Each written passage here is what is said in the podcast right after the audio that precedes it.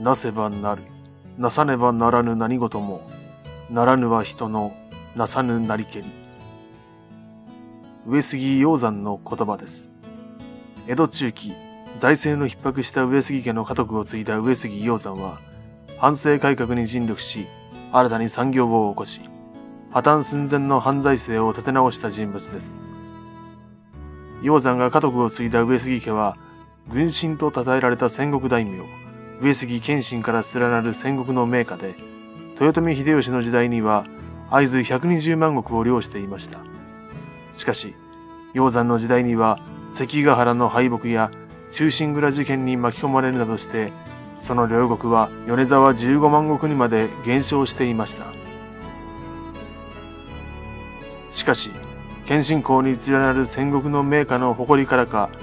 会津120万石時代の6000人の家来をそのまま残し、儀式などにもいちいち格式を重んじて出費がかさみ、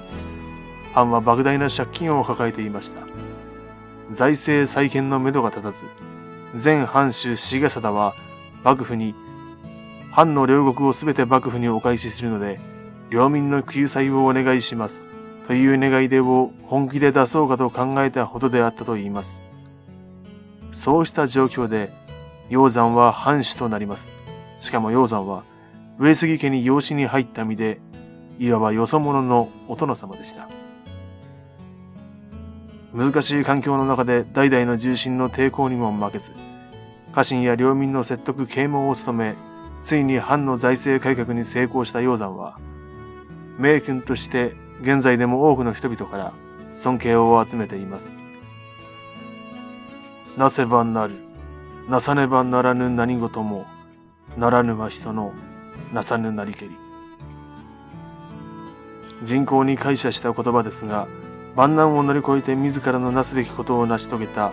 上杉鷹山の言葉と思えばこそ、この言葉の重みもずっしりと腹に響くものがあります。